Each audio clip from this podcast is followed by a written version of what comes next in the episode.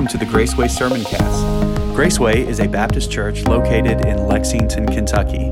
We have a heart for God and a deep love for people. You can learn more about our church by visiting www.gracewaylex.org. Now, here's this week's message. Um, we are kind of moving right along through the Ten Commandments, uh, just like we're kind of moving through 2021 already. It's hard to believe that two months are already in the books uh, for 2021. Does anybody does it feel like the year is going faster than 2020 did at least? 2020 felt like a decade every week. You know, it's like every month that, that hit. It's like which scroll of the apocalypse are we opening today? Uh, you know, but 2021 has been a little bit, a little bit better. But uh, February kind of passed by, and uh, we had some pretty, you know, we had some pretty big things that happened in February. February, February is kind of an important month, right? Uh, it's, of course, it's Black History Month, all month long. Um, it's also where we have Valentine's Day, Groundhog Day, uh, all kinds of all kinds of cool stuff that goes on um, in the month of February. Uh, but did you know? Did you know that there are also every single day in February was a day to celebrate? Every single day has a national day of celebration. Here's some of the days that you may have missed. And guys, let me just say this. If you missed Valentine's Day, I don't know why you're still alive, to be honest with you. But, but anyway, if you missed some of these, this is probably a little bit lesser known. For instance, did you know that February 2nd was National Tater Tot Day? I would have liked to have celebrated that. You know what I mean? Been over at Sonic and got me some loaded tater tots or something like that.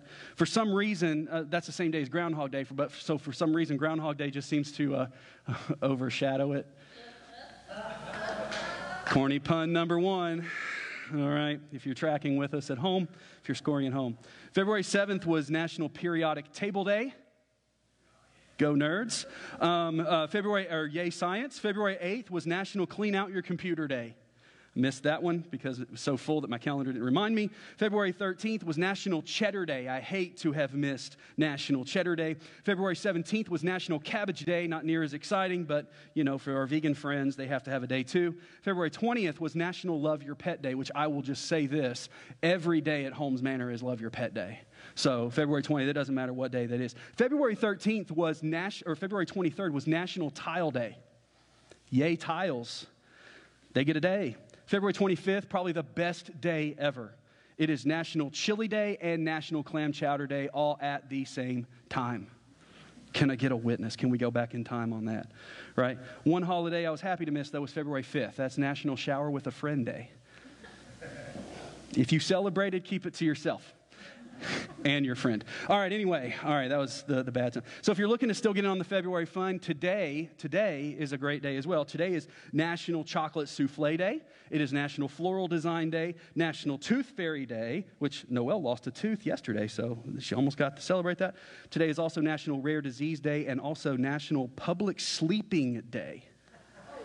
So if you've ever had the desire to fall asleep in public, today would be the day. Of course, you're in church, so that's where most people do it anyway. So go right at it. You can't, far be it for me to keep you from celebrating those days, right? But for me, today is not really a celebratory day because today is the day that as we began this series, I was dreading more than any other day. I've been dreading this message more than any other message because this is the message that as I looked at it, I knew that I would have to stand in a room full of my brothers and sisters that is also filled with my, my wife, my daughter, my mother, and my mother in law and talk about sex. This is not the day that I was wanting to. This is not the day that I've been feeling like, like preaching. This is, also the, this is also the commandment that I was not looking forward to preaching because of all the other commandments. This is probably the one that is the most culturally rejected, the most culturally questioned, the most culturally maligned, but it is also, because of that, I believe it is the most culturally relevant today. And it's not, and here's, hear me well.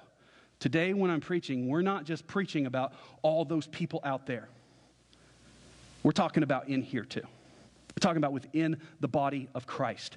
This is not just something that our society rejects. Our church is rejecting it at an alarming rate as well. Our Christian churches are rejecting it at an alarming rate as well. So today we're looking at the, at the seventh commandment, Exodus chapter 20, verse number 14. Let's read this out loud together. Four words Do not commit adultery. Thou shalt not commit adultery. Holy Spirit, I pray that you would speak this morning. I pray that you would be the preacher. I pray, Father, that I would just be the messenger and that I would get out of the way of what you want to do. And Father, we know that when you move, you move in power, you move in truth. So I pray that you would convict us, uh, not just in our heads, but convict us in our hearts where we can align with you. Thank you, Lord Jesus, that you are not just someone who comes to save us, but you are the fulfillment of the law as well. You make all things new. I pray this morning that you would do a work within our hearts and our lives. In Jesus' precious name we pray. And God's church said, Amen. Seventh commandment obviously delves into the marriage relationship. When we see the word adultery, we realize that adultery is specifically tied to the marriage relationship. It is when we engage in sexual relationship with someone other than who we are married to. So, adultery is something that God, obviously, based upon the Ten Commandments, says this is not morally acceptable as my standard.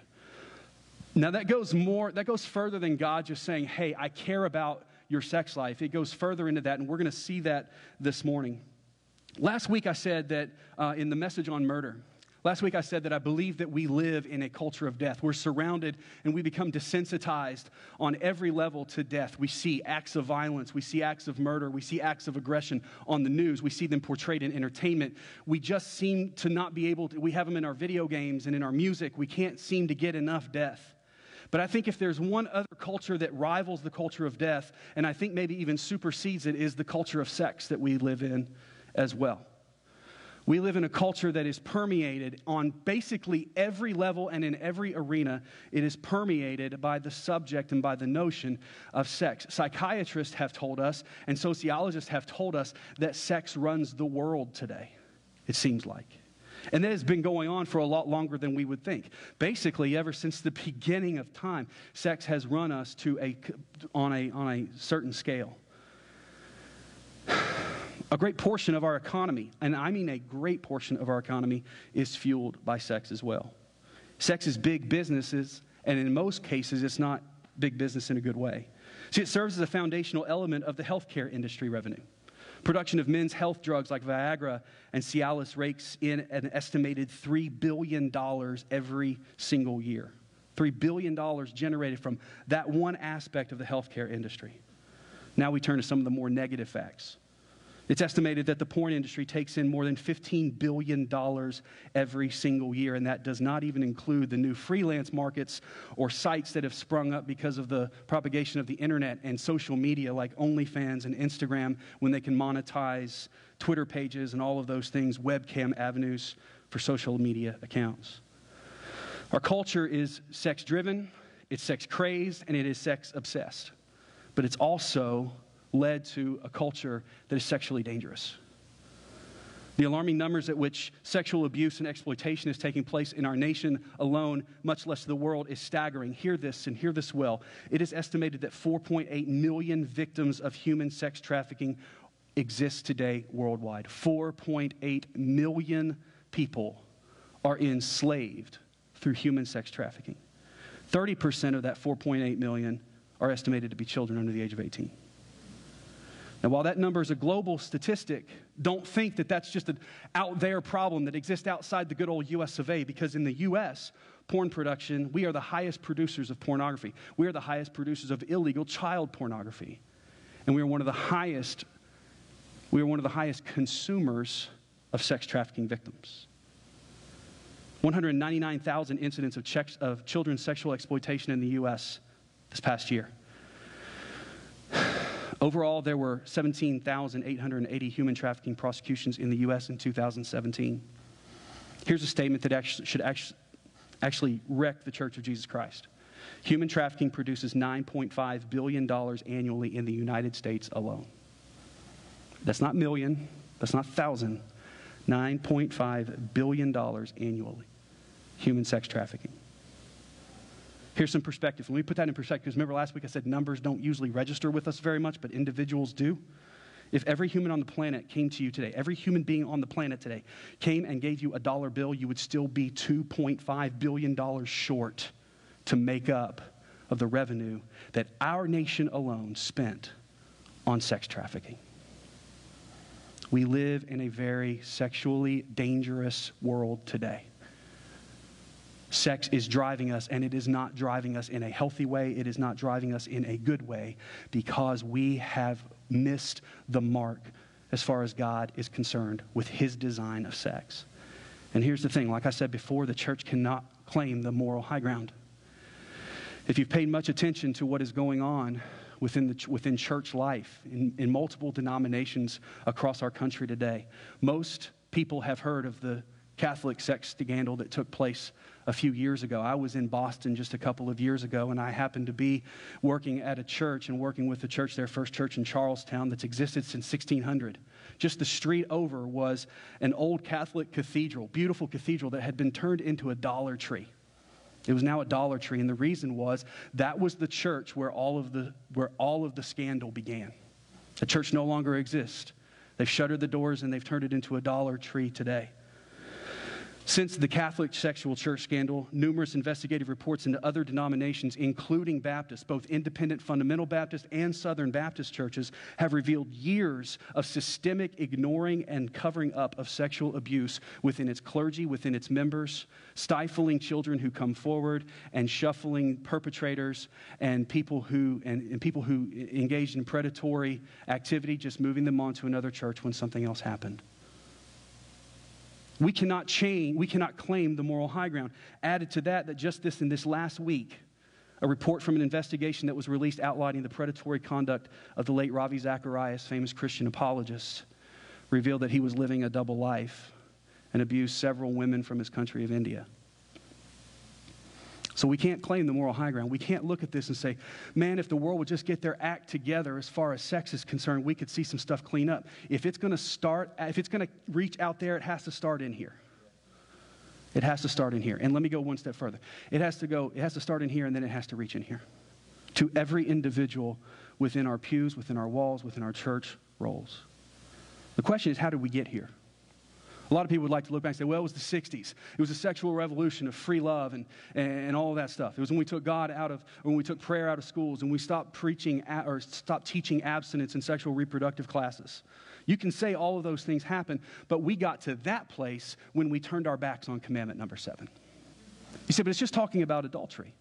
I want to show you this more why the command, do not commit adultery, covers all aspects of sexual purity and it defines what sexual what the ideal sexual relationship is supposed to be within the bonds of marriage according to god the one who designed sex.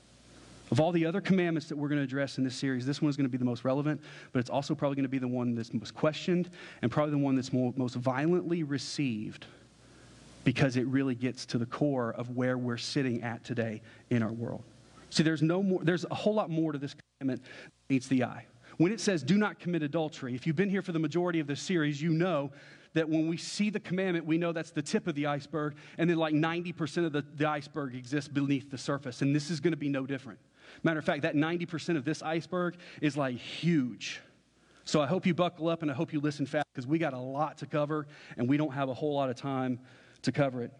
You can probably tell by the way that I opened the sermon this morning that this one goes deeper than just not finding yourself on an episode of Cheaters or somebody saying, hey, my husband or my wife is stepping out on me. This goes way further than just showing up in a country song where Taylor, Smith is, as Taylor Swift is mad at you. Adultery goes further, goes way further than we can imagine. So, this is a widely spread, widely celebrated message that we should be able to just love who we want. The heart wants what the heart wants, but this perpetuates a lot of myths that we're going to look at. And the first one, the first thing, uh, we kind of open with a negative connotation. So, let's look at a couple of things this morning from a positive light. The first thing we have to understand is that all of God's laws, all the laws that God's given, including this one, are they're good for us. God gives his laws not just so he can lord his authority. He's a sovereign God. He doesn't need us to submit to know he's in control. He gives us his laws for our benefit and for our good. He gives us his laws because, as sovereign, omnipotent God, omniscient God, he can see down the road at what our actions today are going to produce tomorrow.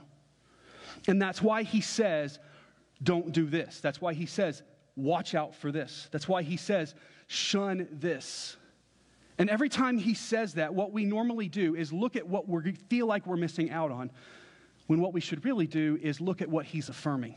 And this commandment specifically, he's not just talking about what we can't do, he's talking about how we can enjoy one of the greatest gifts that he has given to the marriage relationship. You see, human nature is for us to assume that any rules are bad, right? How many of you just really liked rules? You love them, right? I'm one of those guys that when I started coloring, I, I like freaked out if I did not color inside the lines. Like I needed counseling if my crayon went outside the lines just a little bit. So you would say that I'm probably a rule follower. I'm not really a rule follower. I'm a rule questioner. I probably don't have the guts to go break a whole lot of rules that are out there. My mom is shaking her head at me right now. But I would like to remind you that you also had another son, too. All right? So, like I said, this is going to be an awkward message. Very, very awkward. All right? We all question our rules because it's our human nature. We hear a rule, we, we see a restraint, we see a constriction, and we think, why in the world does that exist? If we don't break it, we definitely want to question it because we are all natural born rebels. We're all born to question that. And here's the thing there's the general assumption, especially in America, this is why rules kind of kind of just really get at us, especially in America. And I'm not dogging America because I'm thankful for the freedoms that we have.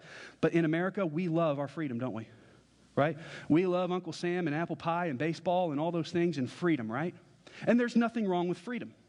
There's nothing wrong with freedom. It's a good thing. It's a core value in our society that freedom is something that is essential to life, liberty, and the pursuit of our happiness. There is nothing wrong with that. I'm not preaching against that. But here's what I'm saying the way we view freedom, the way we view exercising our freedom, has gone off the rails.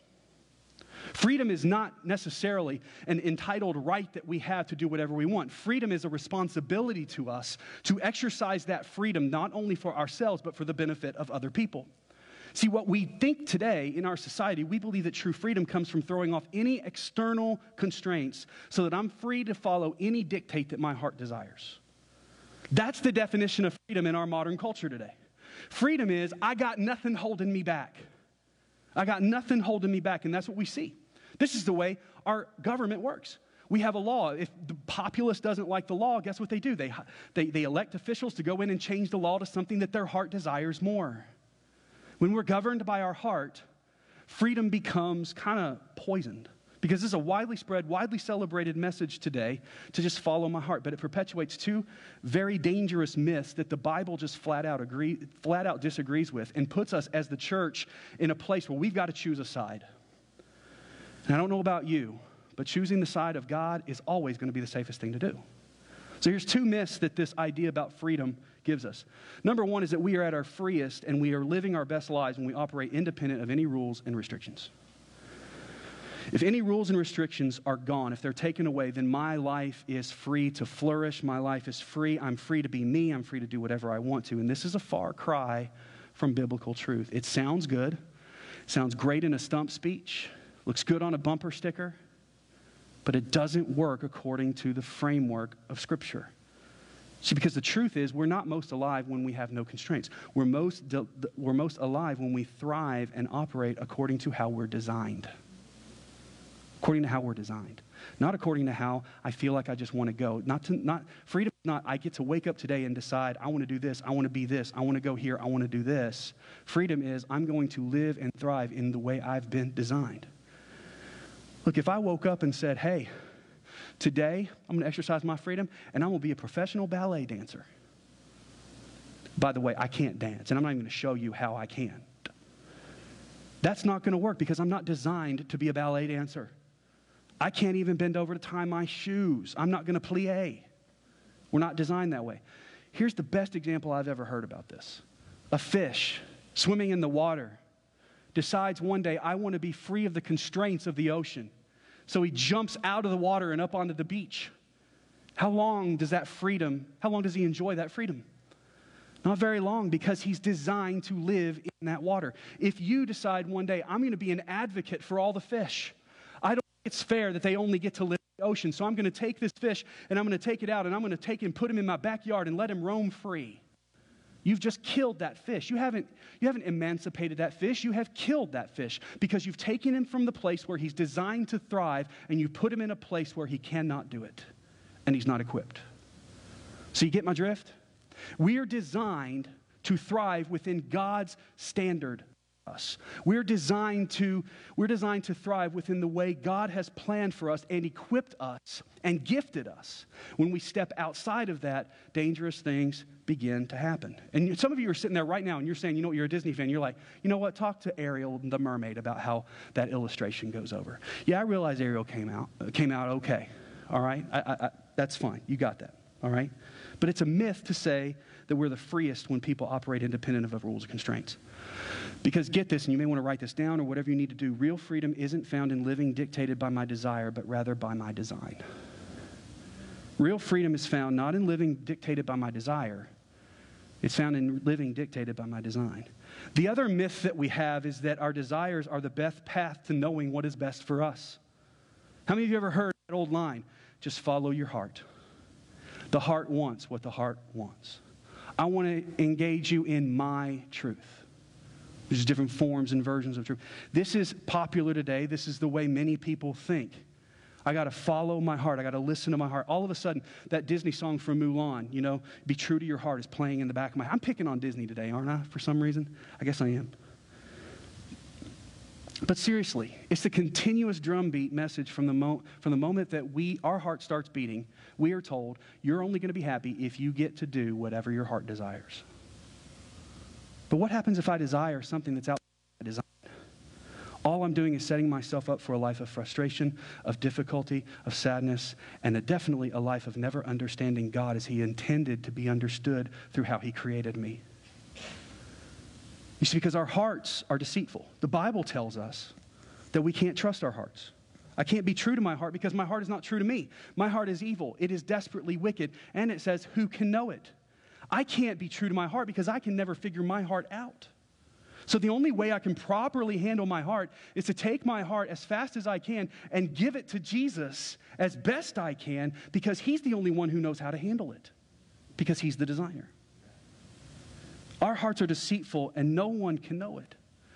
You see, our hearts desire a lot of things that we don't eat, that are bad for us, that we don't realize. My heart, when I go out to eat at Texas Roadhouse, my heart desires a 20 ounce ribeye covered in blue cheese and clarified garlic butter and a loaded baked potato with extra sour cream on the side.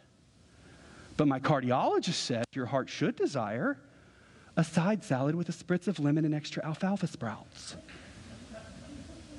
Oh, I'm like, I'm not hearing the same thing you're hearing in that stethoscope there, Doc. I'm just not hearing that. Listen, I can't even trust my heart to want what's physically best for me, how can I trust my heart to want what's spiritually best for me or emotionally best for me? My heart is always going to lead me down the wrong path. So let me ask you this question this morning and ask yourself this as you're sitting there. This is a practical application. When was the last time in your life that you followed your heart and it got you into trouble? You may not even know that it's got you in trouble yet, but it eventually will. And why don't we go back? Let, us let, go back to Disney again. Man, I'm picking on them today. Let's go back and ask Ariel how following her heart worked for her. Oh, yeah, I followed my heart. It led me straight. It led me straight to the sea witch, and she stole my voice, and she almost took my dad's throne, and she almost killed my boyfriend that I wanted. Yeah, I got to walk around for a little while, but man, my life didn't turn out so good. And if you're sitting there saying, "Oh, yes, it did," it ended happily ever after. The sea witch was destroyed. She married Eric, and she became. And then they had Eric. They had uh, Little Mermaid one and two and three and all that stuff. Yeah, here's what I want you to do. I want you to go home and I want you to Google the real ending of the Little Mermaid. I'm not going to ruin it for you here, but look it up in Hans Christian Andersen. It doesn't end the way Disney says. Because when we follow our heart, our heart will always, most always lead it wrong. If our heart is different from where God is directing us, it is always going to lead us in the wrong direction. So if laws, God's laws are good and they are a foundation for our freedom, not our bonds of captivity, when it comes down to it, the only thing that we can truly trust in this world are God's laws and what God says about us, and what God says He's designed for us, and what God says He wants of us. So the question is what's included in this commandment? This is the second part of the message. See, our human nature makes us want to question this commandment because human nature is bent against rules, remember? So we look at this and says, okay, it says don't commit adultery. So what does that actually mean? And what we're really saying, we're not saying I want to understand the depth. We're saying is I want to find the loophole. That's what I did as a teenager. Okay, the Bible says don't have sex before marriage. So how far can I go? Now, this is where I get really uncomfortable talking in front of my mother and my mother in law and, and everybody else. My wife stayed home today, by the way. Bet you can't guess why. No, she's, she's at home with, our, with, with Noel, who's sick. But don't tell me you didn't do that too. We always look at God's rules, and what we say is, all right, here's the cliff. And we say, how close can I get to the edge before I fall off, don't we? How close can I get to the edge before I fall off? Instead of saying, There's the cliff, God, thank you Thank you that you've warned me that the cliff is ahead. I'm going to sit here with you. Nobody say, oh, there's the. I wonder what's at the bottom of that cliff. I wonder why God put that. Oh, it doesn't look so bad down there. I'll bet I could make it down to the bottom. That's what we do. That's our desire. That's why we say, okay, so what's covered by this commandment? What is it actually saying? So it's really only talking about sexual fidelity within marriage, right? Well, here's what happened God used the sexual relationship within marriage to define what is good and what is right. Anything outside of that is defined as outside of God's plan and as sin. For instance, how many of you have a fireplace at home? couple of you, a few of you do. Okay, uh, uh, we got a gas fireplace, so it's really easy to start a fire. Flip a switch. But who you have a wood burning fireplace? Like you're you're still in the pioneer days. Okay, when you want to start a fire to warm the house, where do you start the fire? Two people know what's going on. All right, we start a fire in the fireplace, right? But if you want to burn down the house, where do you start the fire? Anywhere outside the fireplace you want to. It doesn't matter. You get what I'm saying? Marriage is the fireplace. Marriage is the fireplace that God gave us to enjoy the sexual relationship to where it is, it is beneficial, it is good, it is pure, and it is, uh, it is the best and most enjoyed. Anywhere outside of that is going to lead to destruction in some way, some form. It's going to lead to hardship, it's going to lead to a problem. So, this is how God designed it. So when God says, do not commit adultery, what he is saying is, have great sex only within the bonds of marriage. Anything outside of that may be okay for a while, may seem good. All sin is pleasurable for a season, but after a while, there is going to be problems that we see from it. We're seeing cultural problems. Some people see individual problems, emotional problems. They come from, they come from that all the time. But the place that many people say is just where, how far can I go before I cross the line? So here's what we have to understand Jesus said, if you have even looked with lust in your heart, you've committed adultery already. This is how serious it is to God. See, the first chapters of Genesis give blueprint for God's design and for both marriage and for sex. You say, well, how do you know that marriage is the fireplace that God put that in? If you go all the way back to Genesis, you see God create man and woman, and then he marries Adam and Eve, the first man and the first woman. And the next thing that he says when he gives them the job description of marriage is that they are to be together forever as one as one flesh and he says i give you I give you this gift. It was a wedding gift of the sexual relationship for intimacy, for enjoyment, and for procreation. So, what we have to, deter, what we have to uh, deduct from that is that sex is only healthy and only intended by God, the one who designed it and gave it, within that relationship of marriage. So, by that definition, God gave us his standard. Sin, that word sin means to miss the mark. It was an archery term from back in the medieval days. If someone missed the bullseye, someone would throw their hand up and say, Sin, you missed the mark. To sin is to miss God's mark and his standard and his plan for our lives. So anything outside that fireplace falls under the scope of sexual sin. In the New Testament, they used the word porneia, P O R N E I A, that was basically kind of like this junk drawer word that covered all other forms of sexual sin, sexual infidelity. It covered all of it. It covered sex outside of marriage, it covered same sex, it covered, it covered lust, it covered all of those things. It was this junk drawer that took it. So, what it's telling us is anything outside that marriage sexual relationship falls into that category of porneia. So many people ask, how far is too far? If you've gone into the sexual realm, it's porneia. But what about if I really love my partner? Are you married? If not, it's porneia. I don't say that to judge, say that to say this is what God's word says. What about in our culture? What about homosexuality or same sex relationships? If it falls outside of God's definition of marriage, one man, Adam, one woman, Eve, married and united before God for life, it is not proper sexual relationship. And that's not, you don't, st- you don't stand before me as your judge. It's God. And again, remember, him are not for my judgment and for my restriction, it's for my good. Remember, we just, we just talked about that a minute ago. So, since sex was given to humanity within the framework of marriage, it is only healthy within the framework of marriage. Jesus said in Matthew 5 that, when, that porneia even included our lust. So, he said even thoughts of sex outside of marriage is considered to be porneia. So, fantasizing about it with someone to whom you're not married is porneia. Now, living in a sex, saturated culture as we do today, that statement by Jesus Christ, man, that opens up a whole new realm of guilt, doesn't it? Of accountability. This also answers some of the boundary testing questions that we would ask as well. But what if I don't go all the way?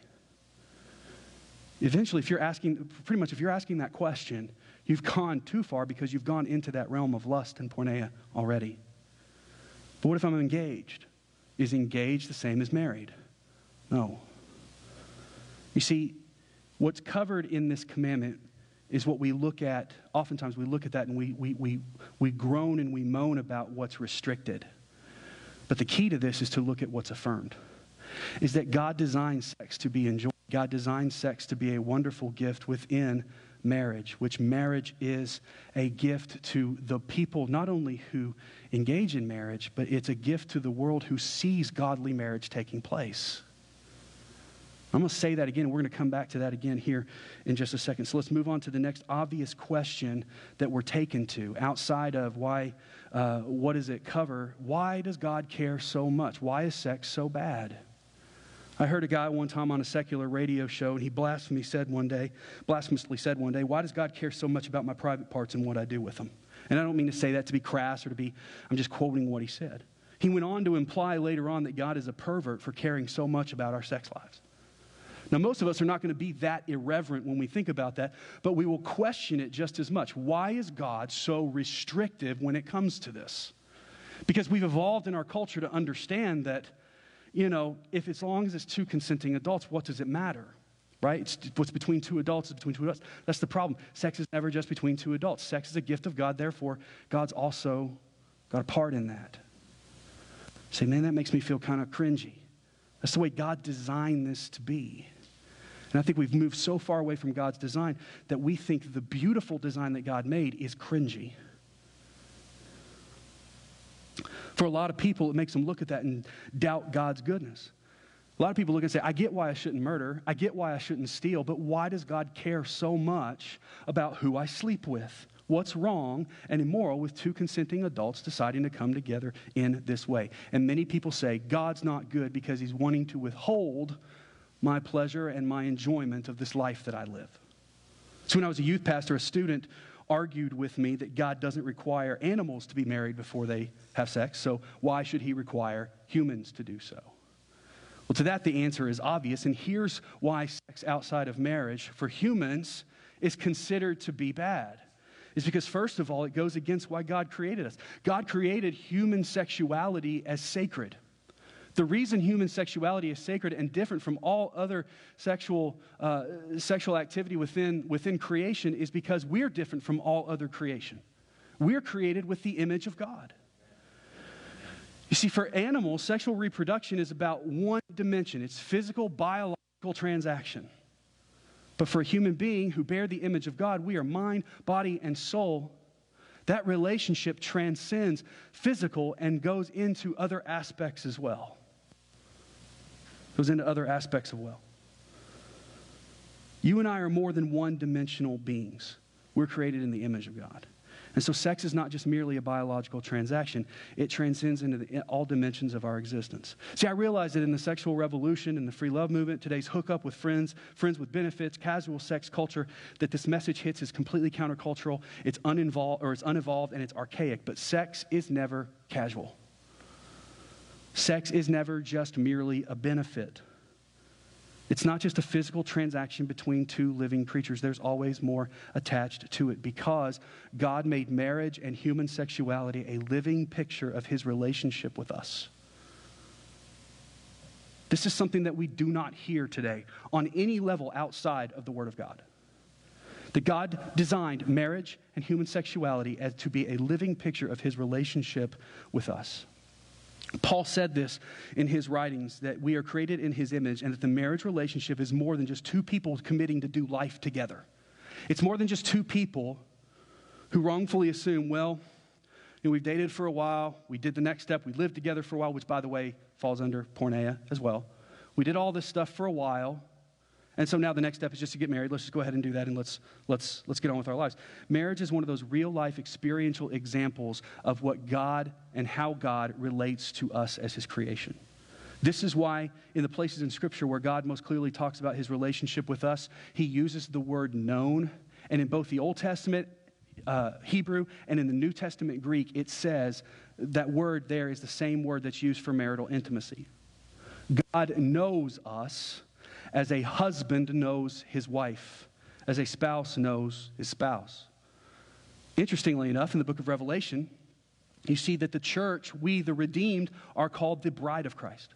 In Isaiah, it says that God rejoices over us, his children, as a groom rejoices over his wife. God intended for the marriage relationship and even for the sexual side of that relationship to be a living picture of God and how he relates to us as well. See, there's three things, there's three ways that that mirrors that. And I know that we're running, but I'm going to go, I'm going to speed up a little bit here. But there's three things that are pictured within the marriage relationship that God does with us in our relationship with Him. First, in marriage, there is a complete union of persons or of people. There's a total oneness. Every marriage that I've ever done, every marriage that I've ever attended, this phrase always pops up, and the two shall become one. Why? Because we recognize marriage within the biblical context as in front of God, two people are becoming one. Two families are being fused together as one. Two people are coming together to create one. They're coming together and they stand before the altar and before God and before their family. They commit to one another to be mind, body, and emotionally attached until death do they part. They come together in their finances. They come together in their family. They come together in where they live. They come together in everything. Their credit card debt is comes together. What's his is hers, and what's hers is his. Everything is joined together, and the physical act of sexual intimacy is a physical joining together and fusing of that person before God as well.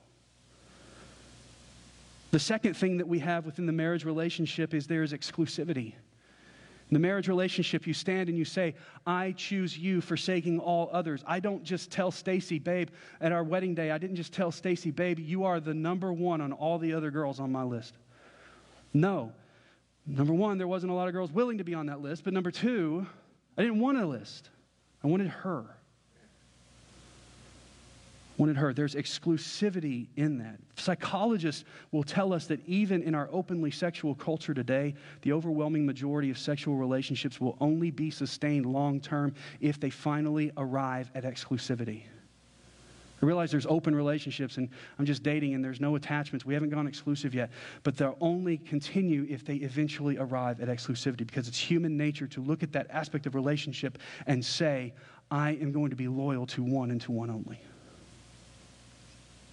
Does anyone really want to hear from somebody the rest of their life that they've just been, that they've just been intimate and vulnerable with? Maybe of all the people that I'm currently sleeping with, I like you the best. That's not true love. That's not a real relationship. And third, in the marriage, there's unconditional acceptance. See, human beings are created with this innate desire to be both known and to be loved. And in today's love scene, I guess you could say, there's one or the other. And if you only chase after one and never get the other, it's always going to be out of balance. See, if I chase after only being loved, it's going to cause me to do anything it takes to get that love from somebody else. I'll sacrifice everything about me in order to sustain that love. And if all I care about is being known, then I don't care a rip about love. This is me full fledged, and if you don't like it, I'll go find somebody else. But you see, in the marriage relationship, we are both known and we are loved. We are loved and we are accepted. Even though we are fully known, we are still accepted. That's why we say, till death do us part. It mimics what Jesus says I will never leave you and I will never forsake you. This is the three things that we see within the marriage relationship that God does within us as well. You see, it offers this perfect balance. Marriage puts you in a scenario where you'll be known, and no matter how much you try to hide it or dress it up, you're going to be fully known. And for marriage to last, love is necessary to endure the unlovable things that we come to know about our partner. God unites himself to us. That's the union of two people. Exclusivity is He's faithful to us, and He calls us to have no other gods but Him, and He unconditionally accept us, accepts us. He sees us in our sin for all that we are, and in all of our inglorious nakedness and shame that has been fully exposed, He says, I want you. And he crossed the divide of everything that was separating us, and he gave his son as the dowry, as the down payment for us to be his bride, for us to be Jesus' bride. So many people resist this commandment because they're being afraid of missing out on something. But I wonder so much that all the stuff that we think we're missing out on, we're trading in on what God really wanted us to see the innocent intimacy within the marriage bond that God intended. That's when it is, and that's what God is saying, that is when it is most beautiful. So, this is why sex outside of marriage is considered to be bad. And lastly, as we close this morning, and this is honestly going to be very quick, but our sexual fidelity is measured in our hearts. Our sexual fidelity is measured in our hearts. See, adultery isn't just measured by who you're sleeping with or by who you're not sleeping with. The Old Testament law was given to foreshadow our need for Jesus. And here's what Jesus said later on in Matthew chapter 5. He said in verse number 27, You've heard it said, Do not commit adultery. But I tell you that everyone who looks at a woman lustfully has already committed adultery with her in his heart.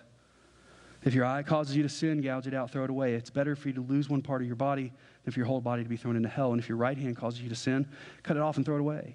For it's better that you lose one of the parts of your body than for your whole body to go into hell. See, adultery is measured by more than who you're sleeping with. It's also measured by who you're thinking about sleeping with. It hits just as hard when Jesus said it as what it does right now. Telling someone to never have a lustful thought is like telling a fish not to breathe water, right?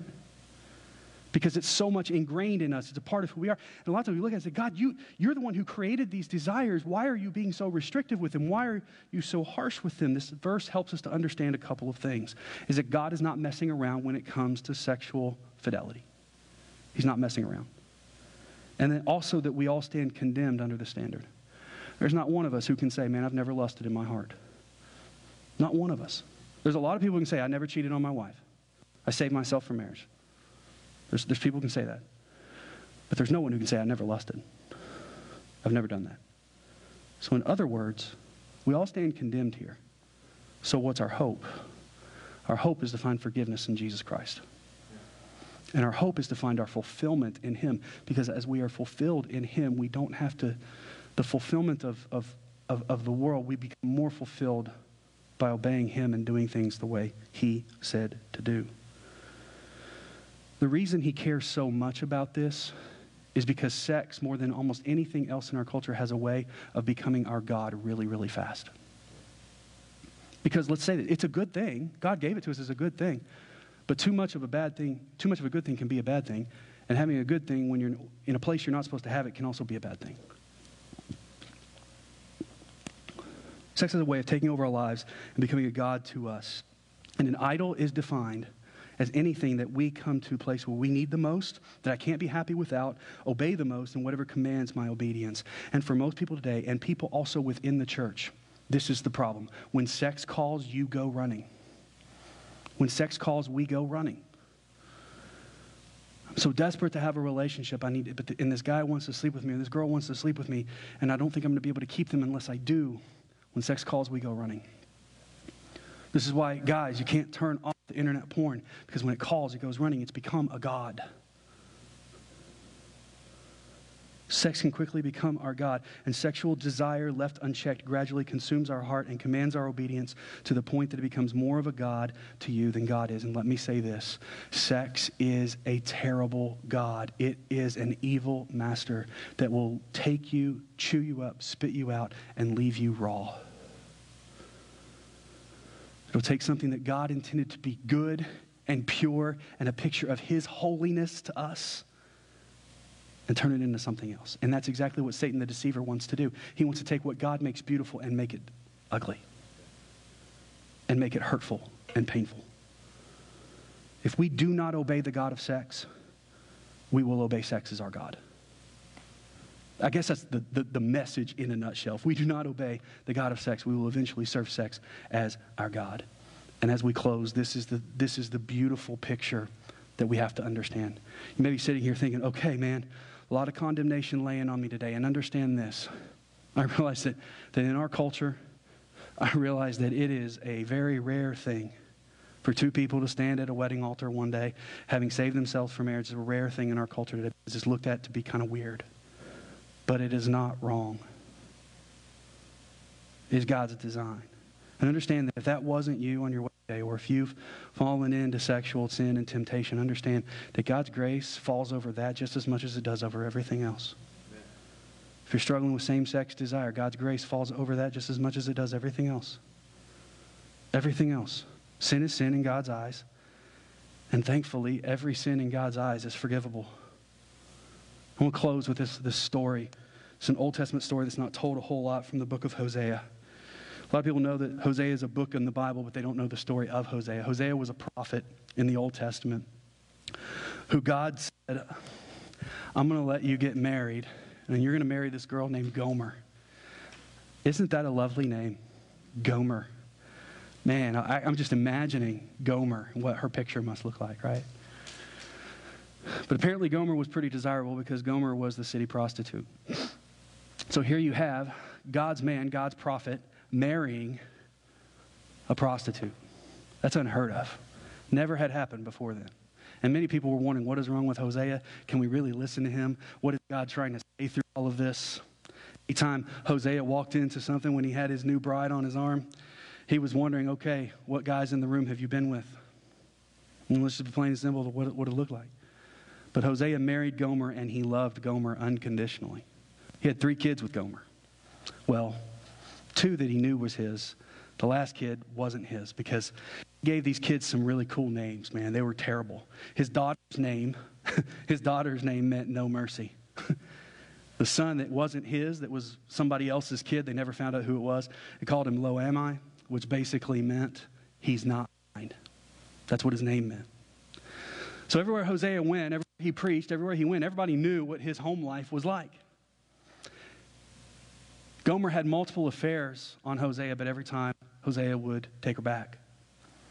And again, she would stray.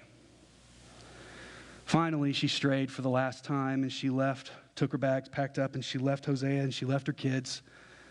And she went to live with another man who eventually put her into sex slavery. Hosea goes down and he seeks her out in the city and he finds her in the slave market up on the block and is about to be sold into slavery. And he walks through all of the bidders, every one of the bidders with their paddles up, and he says, I don't care what you're willing to pay, I'll pay more because she's mine. Guys, I don't know who in here would relate and would do that. Time and time and time and time again someone saying, I want better, I want more, I want something else, and just leaving. So here's Hosea, a single dad, a minister, going and he finds his wife and he buys her back and he takes her home. And the beautiful picture that we see is that it melts Gomer's heart. And we don't see any evidence of her straying ever again. And their marriage is restored. Now, in the Old Testament, it's a picture of the way Israel was, was so many times adulterous to God, but it's a picture for us in the New Testament of the gospel of Jesus Christ. How we left God and we left Jesus in our sins. And we went out chasing after other gods and you may, that may be a picture of your life. You may say, hey, I, I'm, I belong to Jesus. I'm saved. But man, I continually just find myself over here. And every single time he chases me down, he takes me back and he holds me up as his child, as his own, as his bride. Because God is unconditional in his love. He's unconditional in his forgiveness. Yes, he is holy and just in his law, but his mercy draws us back every time we break it. That's why I can preach do not commit adultery in a, in a culture where just about everyone is adulterous to some extent. Every one of us fall guilty of that and proclaim hope that Jesus Christ loves us. We are all Gomer, but thankfully we have a Hosea. Get what Hosea's name meant salvation. So, as we bow our head and as we close our eyes this morning, I don't know who this message really hits home with hard, but as I was preparing this message, I go into it thinking, I'm cool. I'm cool. I'm faithful. I love my wife. I pray every day, God, give me eyes only for my wife. But, I, but none of us can say None of us can say that we stand before this commandment not condemned in some way, shape, or form. The only hope is we have. Gomers as we are, Jesus takes us back. And he restores us. And he makes us beautiful. Heavenly Father, have your way and will in the rest of this time that we have together. In Jesus' precious name we pray. Amen. Thank you for listening today. At Graceway, our strongest desire is to glorify Christ by telling everyone about His grace. If you have questions or are in need of spiritual help, please reach out to us by visiting www.gracewaylex.org and click on the Contact Us section. Or you can email us at gracewaylex at gmail.com. Our worship services are held each Sunday at 10:30 a.m. We'd love to worship with you this week. Until next time, take care and walk in the way of grace.